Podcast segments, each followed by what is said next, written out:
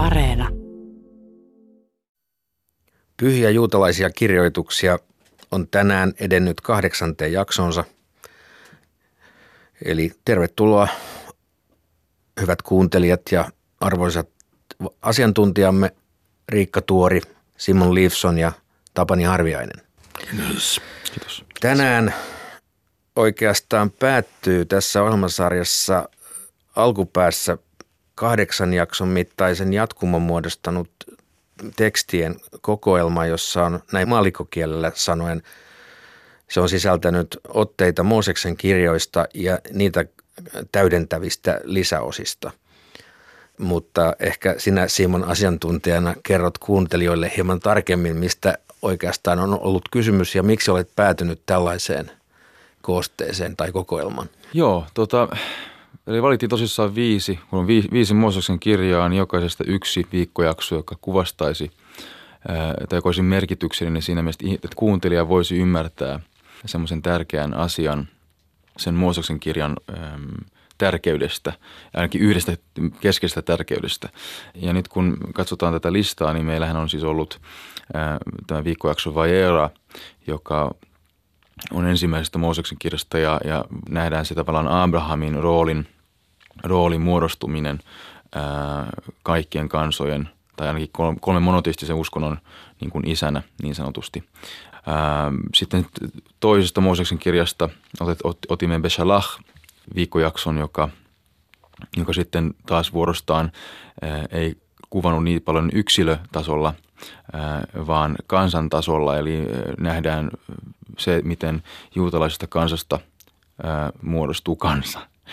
Eli he lähtevät siis Egyptin oruudesta pois. Kolmantena valitsimme Parshat Shminin, eli viikkojakso Shminin, joka oli kolmannesta Mooseksen kirjasta. Ja tässä tavallaan avautuu uusi maailma, ää, nimittäin, joka on juutalaisuudessa hyvin merkittävä, joka on siis tämä temppeli Jerusalem ää, ja sitten tietenkin se Mishkan, joka oli se ää, ennen kuin temppeli rakennettiin Jerusalemissa, niin kun juutalaiset vaelsivat autiomaassa, heillä oli sitten tämä, tämä maja, niin sanottu ää, tabernaakkeli. sitten Parsat Pinchas neljännestä Mooseksen kirjasta viikkoaksi Pinchas, joka, joka pitää sisällään muun muassa nämä meidän juhlapyhät ja kalenterin kuvaukset ja se, että miten tavallaan tämä meidän, mistä nämä meidän nykyiset rukouksemme ja se, että me rukoilemme kolme kertaa päivässä, niin mistä ne ovat peräisin. Sitten viimeisenä on viikkojakso Hazinu, joka on viidennestä Mooseksen lopussa ja toiseksi viimeinen viikkojakso, jossa, jossa sitten Mooses oikeastaan laulaa runon kertomalla sen, että mitä, mitä tämä autiomaan vaelluksen aikana kansan synnystä siihen päivän asti, kun nyt kansa on menossa Kaanan maahan, mitä on tapahtunut, mikä on se protokolla, eli kansa otettiin, pelastettiin, kansa oli kuuliainen, kansasta ei tullut niin kuuliaista. Kansa syn, teki syntiä, Jumala melkein jätti heidät, mutta ei kuitenkaan, ja sitten otti takaisin lapsensa, ja nyt jatkamme, olemme menossa Israelin maahan, Kaanan maahan. Ää, eli, eli tämmöinen uudelleen kerronta siitä, mitä on tapahtunut kaikkina, kaikkina muina aikoina ennen tätä.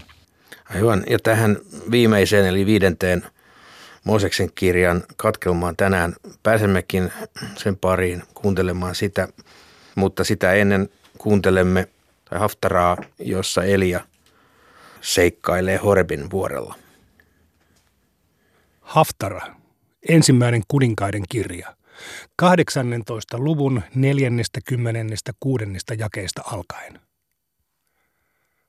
Herran käsi tuli Elian päälle, ja hän kietoi viittansa liepeet vyötäisilleen ja juoksi Ahabin edellä koko matkan Israeliin saakka. Elia Horebin vuorella.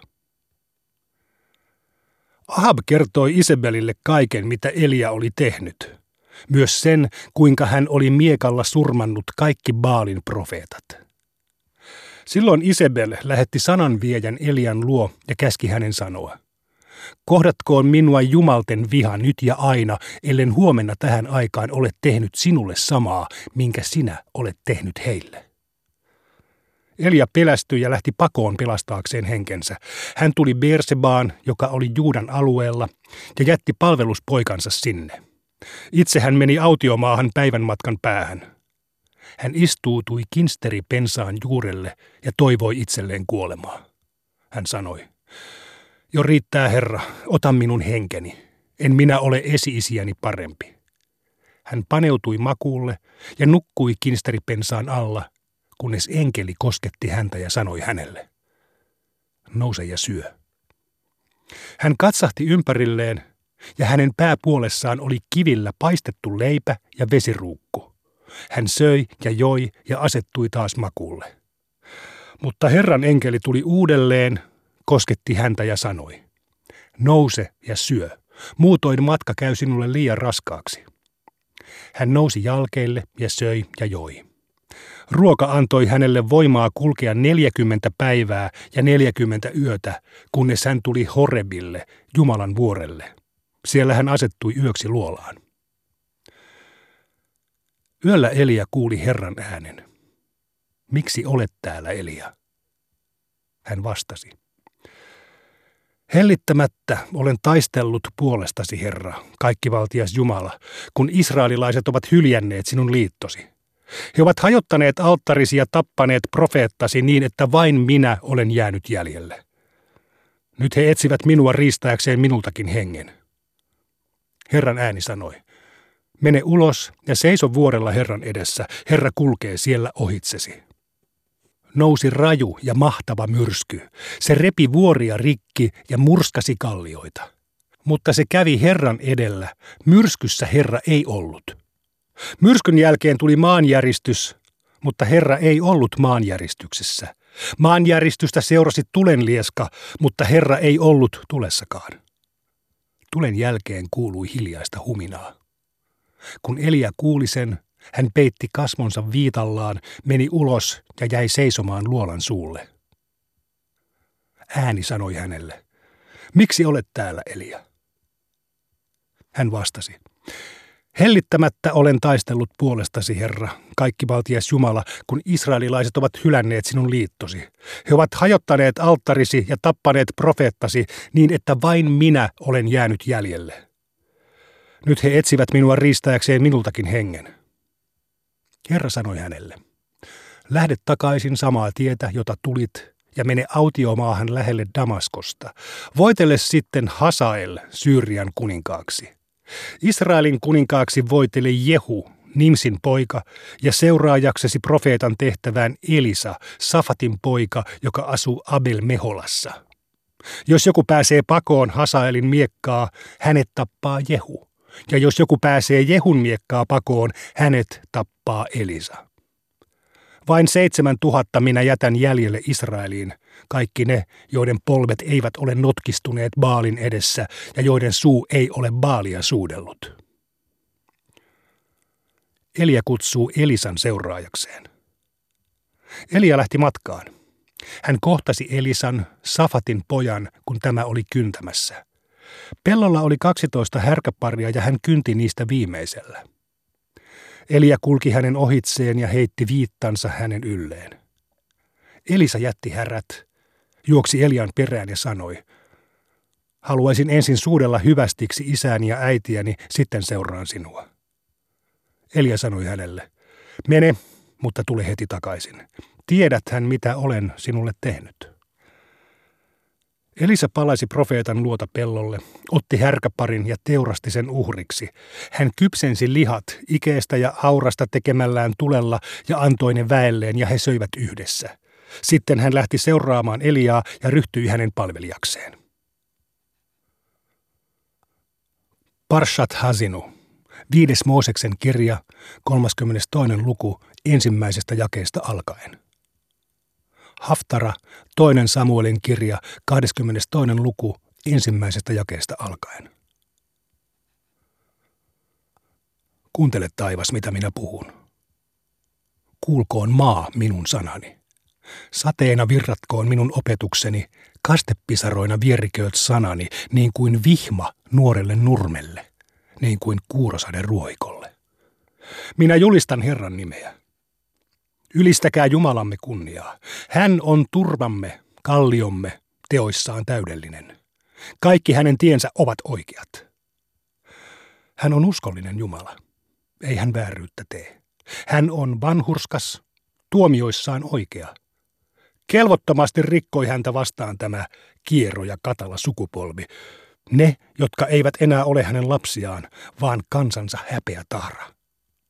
Näinkö sinä palkitset Herran, sinä tyhmä ja ymmärtämätön kansa? Eikö hän ole sinun isäsi ja luojasi? Hän sinut teki ja rakensi. Muistelkaa muinaisia aikoja. Ajatelkaa menneiden sukupolvien päiviä. Kysykää isiltänne, niin he kertovat teille. Kysykää vanhuksiltanne, niin saatte kuulla. Kun korkein jakoi kansoille maat, kun hän levitti ihmiset yli maan piirin, hän määräsi kansojen asuinsijat ja kullekin oman Jumalan. Herran osuus on hänen kansansa Israel ja Jaakob hänen perintömaansa. Hän löysi sen autiosta maasta, karulta seudulta, joka huusi tyhjyyttään. Hän otti sen hoiviinsa ja huolehti siitä. Hän varjeli sitä kuin silmäteräänsä. Niin kuin kotka suojelee pesäänsä ja liitelee poikastensa yllä, niin kuin se kantaa niitä siivillään, niin Herrakin kuljetti kansansa. Herra yksin johdatti omiaan. Ei hänellä ollut muuta Jumalaa rinnallaan. Hän nosti heidät vuorten valtiaiksi, ja he saivat syödä pellon antimia, kerätä hunajaa kallionkoloista ja oliivisatoa kivikkoisilta mailta. He saivat maitoa ja voita karjastaan, söivät pukkien rasvaa, oinaita, basanin pässejä ja puhdasta ydinvehnää. He joivat rypäle mehua, kuohuvaa viiniä. Niin Jesurun lihoi ja alkoi oikutella. Niin Israelista tuli lihava, mahtava ja äksy. Se hylkäsi Jumalan, joka oli sen luonut, alkoi halveksia turvakalliotaan. Israel sai hänet kiivastumaan vierailla jumalillaan, vihastutti hänet iljettävillä menoillaan. Se uhrasi pahoille hengille, epäjumalille, joista ei ennen tiennyt, uusille äsken löytämilleen jumalille, joita isät eivät tunteneet. Te unohditte kallion, joka antoi teille elämän. Ette muistaneet Jumalaa, joka oli teidät synnyttänyt.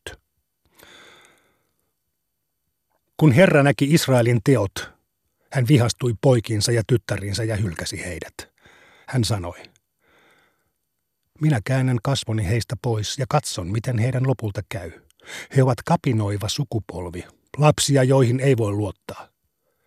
He ovat ärsyttäneet minua väärillä jumalillaan, vihastuttaneet minut joutavilla patsaillaan. Siksi minä panen heidän kiusakseen kansan, joka ei kansalta näytä. Typerysten heimolla minä vihastutan heidät. Minun vihani on syttynyt. Sen liekki yltää syvyyksiin saakka. Se kärventää maan ja sen sadon kalvaa vuorten perustukset. Minä kasaan heille onnettomuuksia onnettomuuksien päälle, kulutan heihin kaikki nuoleni. He nääntyvät nälkään, he menehtyvät ruttoon, kulkutauti korjaa heidät. Minä lähetän heidän kimppuunsa raatelevia petoja ja myrkkykärmeitä. Ulkona heidän lapsensa tappaa miekka ja kodeissa kauhu. Kuolema vie niin nuorukaisen kuin neidon, niin sylilapsen kuin vanhuksen. Minä voisin hävittää heidät, pyyhkiä pois heidän muistonsakin ihmisten mielistä. Mutta minä en halua kuulla vihollisteni pilkkasanoja. En salli, että he ymmärtävät kaiken väärin ja sanovat, tämä hävitys on meidän kättemme työtä, ei suinkaan Herran. Israel on ymmärtämätön kansa. Se ei ota opikseen neuvoista. Jos se olisi viisas, se ymmärtäisi tämän, tajuaisi, miten sen lopulta käy. Kuinka voisi yksi ainoa vihollinen ajaa takaa tuhatta? Kuinka voisi kaksi miestä karkottaa kymmenen tuhatta, ellei Herra, Israelin kallio, olisi myynyt kansaansa, ellei hän olisi antanut sitä vihollisten käsiin? Vihollistemmekin luulisi ymmärtävän, ettei heidän kallionsa ole niin kuin meidän.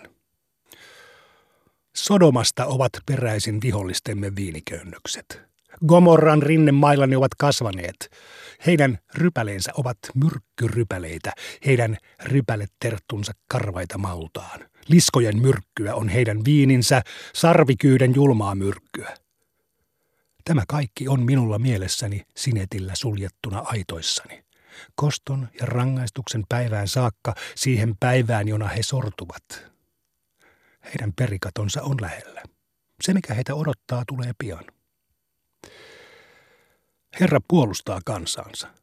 Hän säälii palvelijoitaan, kun hän näkee, ettei heillä enää ole voimaa, että he ovat uupuneita, niin suuret kuin pienet. Vastustajilleen hän sanoo, missä ovat nyt teidän Jumalanne, missä se kallio, johon turvasitte? Nouskoot nyt teitä auttamaan ne jumalat, joille te syötitte teurasuhrienne rasvan ja juotitte juomauhrienne viinin. Seiskööt ne teidän suojananne. Näettehän nyt, minä olen ainoa. Ei ole muuta Jumalaa minun rinnallani. Minä lähetän kuoleman, minä annan elämän, minä lyön ja minä parannan. Minun vallassani on kaikki. Minä kohotan käteni taivasta kohti ja vannon, niin totta kuin elän ikuisesti, minä teroitan salmoivan miekkani, käyn toteuttamaan tuomiota. Minä kostan vihollisilleni, rankaisen vihamiehiäni. Minun nuoleni juopuvat kaatuneiden ja vankien verestä, minun miekkani ahmii vihollisruhtinaiden päitä. Ylistäkää Herran kansaa, te vieraat kansat. Herra kostaa palvelijoittensa kuoleman, hän rankaisee vihollisiaan, hän puhdistaa synnin kirouksesta kansan ja maan. Mooses lausui Joosuan, Nunin pojan, kanssa tämän laulun sanat koko kansan kuullen. Mooses päättää puheensa. Puuttuaan kaiken tämän israelilaisille Mooses sanoi heille vielä, painakaa mieleen kaikki määräykset, jotka minä tänään olen teille antanut. Käskekää lapsianne tarkoin noudattamaan tätä lakia ja elämään sen käskyjen mukaisesti. Tämä ei saa olla teille mikään tyhjä, merkityksetön sana. Se on teidän koko elämänne. Kun noudatatte tätä lakia, saatte aina asua siinä maassa, jonka nyt menette ottamaan haltuunne Jordanin tuolta puolen. Mooses saa tiedon lähestyvästä kuolemastaan. Tuona samana päivänä Herra sanoi Moosekselle, mene nyt Abarimin vuoristoon ja nousen Nebon vuorelle, joka on Moabin maassa vastapäätä Jerikoa. Sieltä saat katsella Kanaanin maata, jonka minä annan israelilaisille omaksi. Vuorella, jolle sinä nouset, sinun on kuoltava, ja sinut otetaan isiesi luo, kuten veljesi Aaron, joka kuoli Horin vuorella. Näin tapahtuu siksi, että te, Meribat Kadesin vesipaikalla Sinin autiomaassa, rikoitte minua vastaan kaikkien israelilaisten edessä, kun ette pitäneet minua pyhänä kansan edessä. Sinä saat katsella sitä maata Jordanin tältä puolen, mutta et pääse sinne tuohon maahan, jonka minä annan israelilaiselle. Näin päättyi kahdeksannen jakson luentausuus. Elia Horebin vuorella ja sen jälkeen Mooseksen viimeinen laulu, niin kuin edessä tekstiotsikoinnissa sanottiin. Mitä kautta haluaisitte lähestyä tätä tekstikatkelmaa nyt sen kuultuamme? Ehkä tämä on tämmöinen Israelin historian kertaus monesta näkökulmasta sekä omille esitettynä että myös vieraille esitettynä. Tässähän on sekä marhaisia vaiheita, voi sanoa suorastaan, suorastaan maailman luomisesta saakka. Mutta sitten myöhemmin tässä tullaan Israelin kansan myöhäisempiin vaiheisiin, jolloin toistuvasti kansa luopuu profettojen kehotuksista huolimatta Jumalan laista – ja saa siitä rangaistuksena ennen kaikkea vieraiden kansojen hyökkäyksiä päällensä. Ja tässä on sekä näitä lupauksen sanoja että uhkauksia siitä, mitä tapahtuu, ellei, lupa, ellei lupauksia ja Jumalan lakia toteuteta. Ja nimenomaan tämä päättyy vielä siihen, että, että maan omistaminen, tämä luvatun maan omistaminen riippuu siitä, kuinka te noudatatte tätä lakia. Tämä Mooseksen laulu on tavattoman kaunista, runollista kieltä ja saman aikaan hyvin voimakas. Se on hyvin kiivas ja, ja tavallaan ehdotonkin se sisältö siinä ja, ja jos ei nyt suoranaisesti yhdisty meidän aikamme vihapuheisiin, niin ainakin se on vihainen.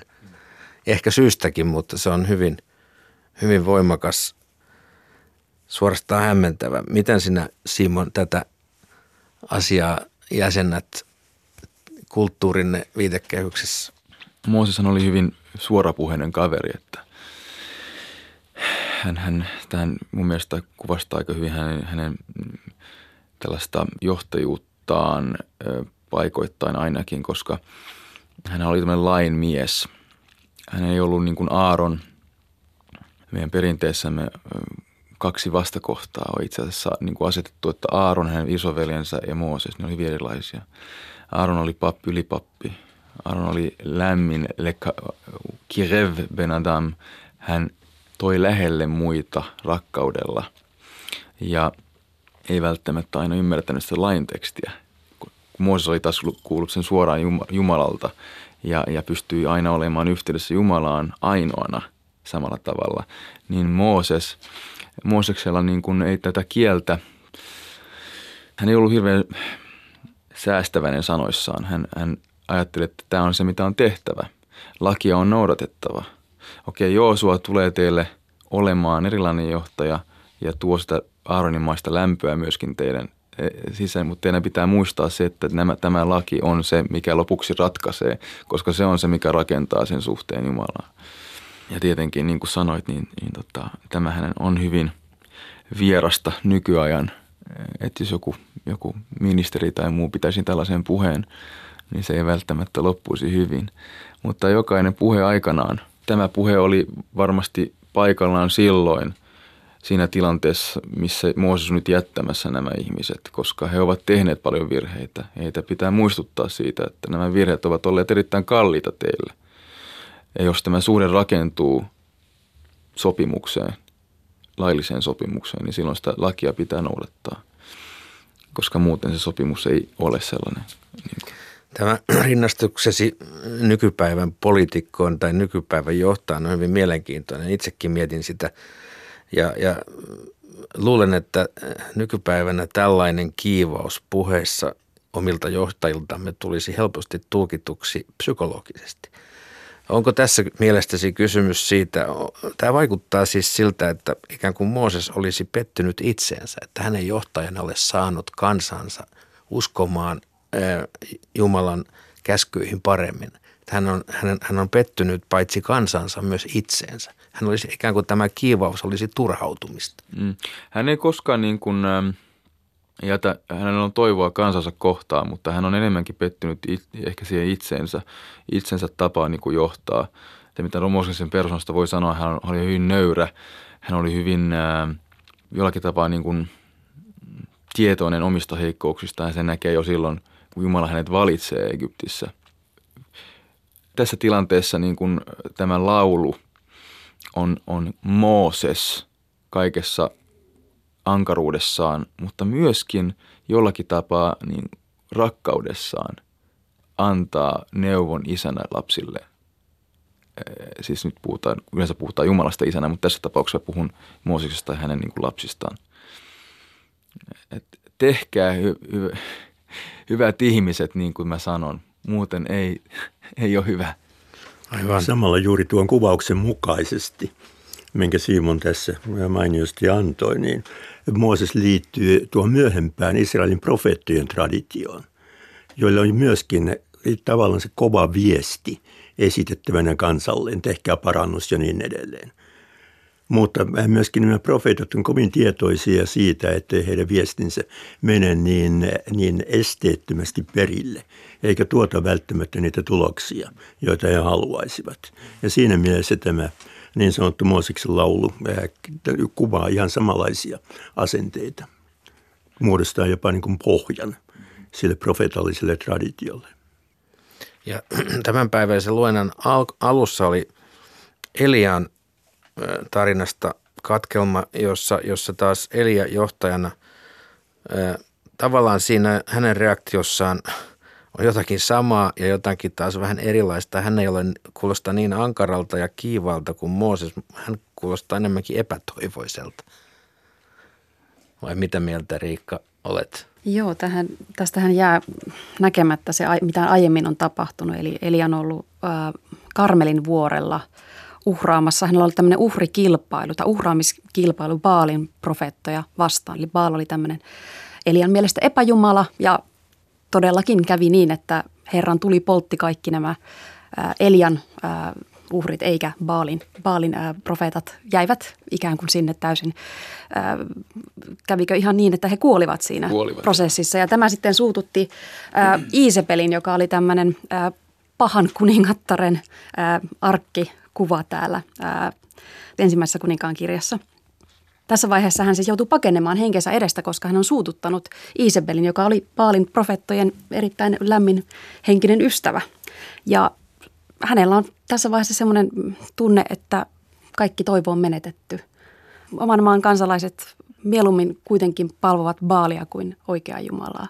Ja nyt hän lähtee Mooseksen lailla. Tässä on kaikki tällaiset Moosekseen liittyvät ää, kuvat mukana. 40 päivää, 40 yötä vaelletaan, kunnes tullaan Horebille, eli Siinaille, jossa Mooses sai myöskin nämä laintaulut. Eli Elia kyllä samastuu tässä paljon Moosekseen hahmona. Ja tämä on hirveän mielettömän hieno kuvaus tästä, miten Jumala ilmestyy Elialle. Hän ei ole maanjäristyksessä, hän ei ole myrskyssä, vaan hän on tällainen, joka on tässä 92 käännöksessä hienosti käännetty, hiljaista huminaa. Ja kun Elia kuuli sen, niin hän sitten tajusi, että tämä oli Jumala. Kun Elia on sillä Horvin vuorella ja sitten Jumala viestittää hänelle tiettyjä asioita itsestään tai hänen Elian tilasta, niin, niin hän ei ole siis siellä myrskyssä sisällä Jumala, vaikka on myrsky.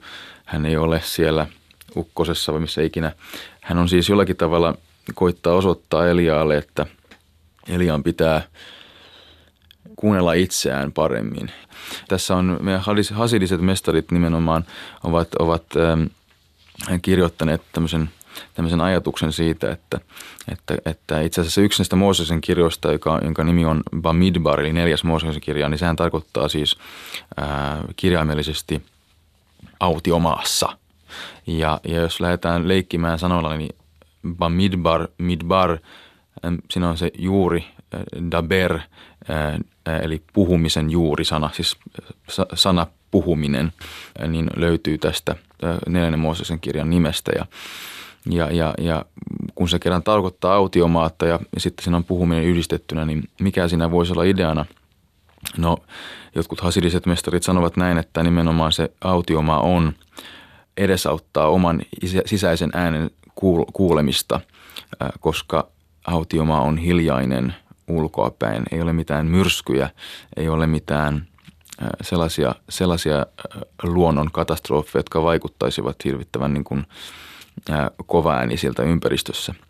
Se Jumalan esiintymisen muoto on hyvin hankalasti käännettävissä. Se on hebreaksi nimittäin demamadakaa. Siis niin kuin ohut hiljaisuus. Joo. Ja sen voisi kääntää vaikkapa hieno hiljaisuus. Mutta kaikki antaa jollakin tavalla hiukan niukan kuvan siitä, miten autiomaassa nimenomaan tämmöinen hiljaisuuden hienous on se, joka on Jumalan ilmestymismuoto. Ei maanjäristykset, ei muut, vaikka nekin oli ilmestymismuotoja, mutta ei sitä parasta ilmestymismuotoa. Hiljaisuus on parempaa ilmestymisen joo, joo. muotoa. Hyvä, kiitoksia tästä. Kuulemiin ensi kertaa.